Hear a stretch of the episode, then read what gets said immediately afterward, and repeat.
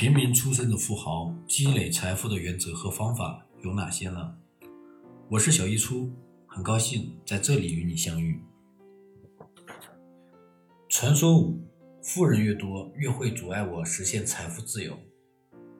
我们收到了很多信件和电子邮件，发件人认为自身的经济失败都是由他人导致的。他们的评论如下。如果这些年我没有把投资总额的百分之三托给一个投资经理，我现在就很有钱了。现在情况是他每年都赚钱，我反而没有。我二十八岁的弟弟，高中就辍学了，现在还住在家里。他刚刚继承了我祖母百分之九十的遗产。我是工商管理学硕士，这有什么用呢？如果我主修商业而不是美术，就像爸爸妈妈当年所坚持的那样，大多数经济上成功的人都知道如何利用逆境，他们已经学会了如何利用劣势、逆转、偏见、裙带关系、坏消息和糟糕的运气，他们能及时走出不幸的处境，他们把情感能量放在成功上，而不是怨恨。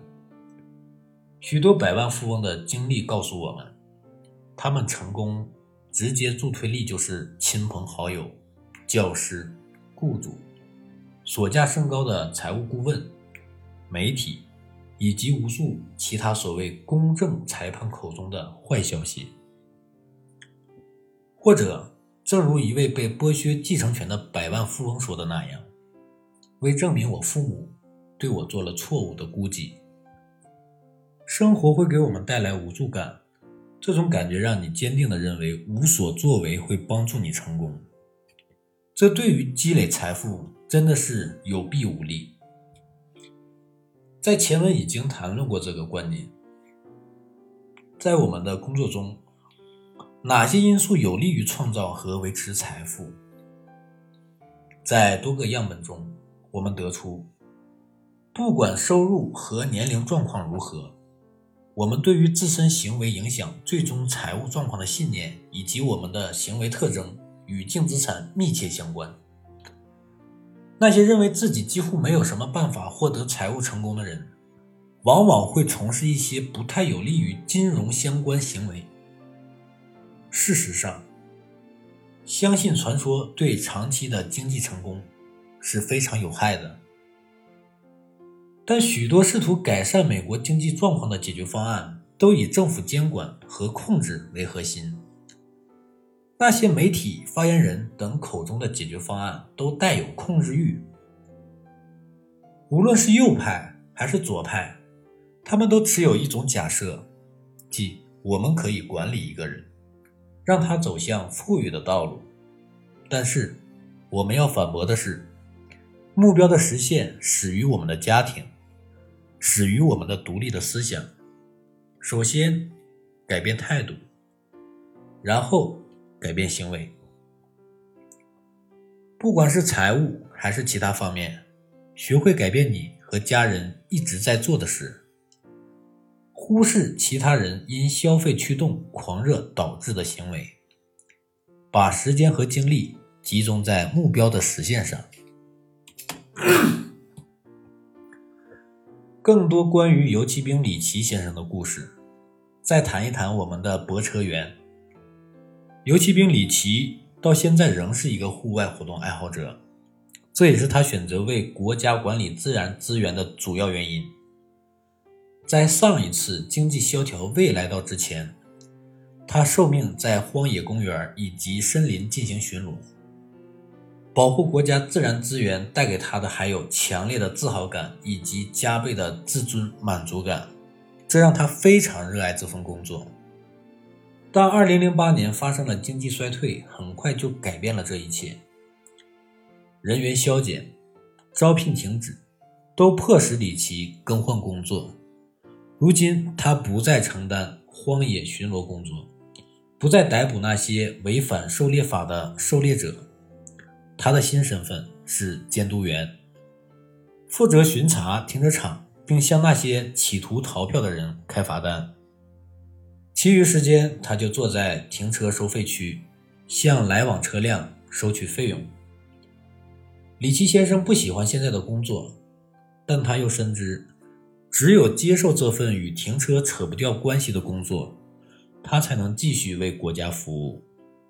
在他心里，经济衰退并不是导致他对工作不满意的罪魁祸首。按照游骑兵里奇先生的话说，是那些富人导致了这场经济衰退，但他又并没有具体说明是哪群富人。是以何种方式操纵了这次危机？他就是没有来由的笃定是那些富人导致了工作的变化，促使他丢了自然资源保护者的身份。现在的他就是一个泊车员兼出票员，发生的一切让他失去了对工作的热情，并且使他对所有的富人横眉冷对。参加成人教育课程可以帮助他提升职业技巧。从而获得更多雇主的青睐，但李奇先生从不去尝试。如果他真的从心底热爱每棵树和每片森林，他就应该去参加有关木材管理、森林农业的课程。他所在地区的好几所大学都提供了很多相关课程，任其挑选。回到学校这个象牙塔，他不仅能和班上同学交流。而且有机会与他们的雇主产生联系，说不准同学的雇主哪天就会成为他的顶头上司。李奇先生和他的妻子自踏入职场起，就有机会融入蓝领富裕阶层，但这对蓝领夫妻不走寻常路，离富裕阶段越走越远。鉴于他们中下层的职业地位、接受的教育程度。以及相关的社会经济特征。里奇夫妇虽然处于工薪阶层，但他们拿着两个人的工资，并不需要按照社会阶层花大笔钱住在富人区，也无需穿着高价衣服上班。他们每天的开销不高，理应可以轻松地将其收入的百分之二十转为存款或投资。但他们的现状却迥然不同，没有预算。没有财务计划，甚至不为他们以后的生活做打算。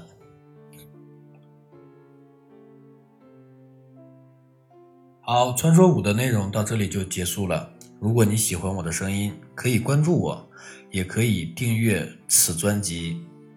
期待在下一章与你再次相遇。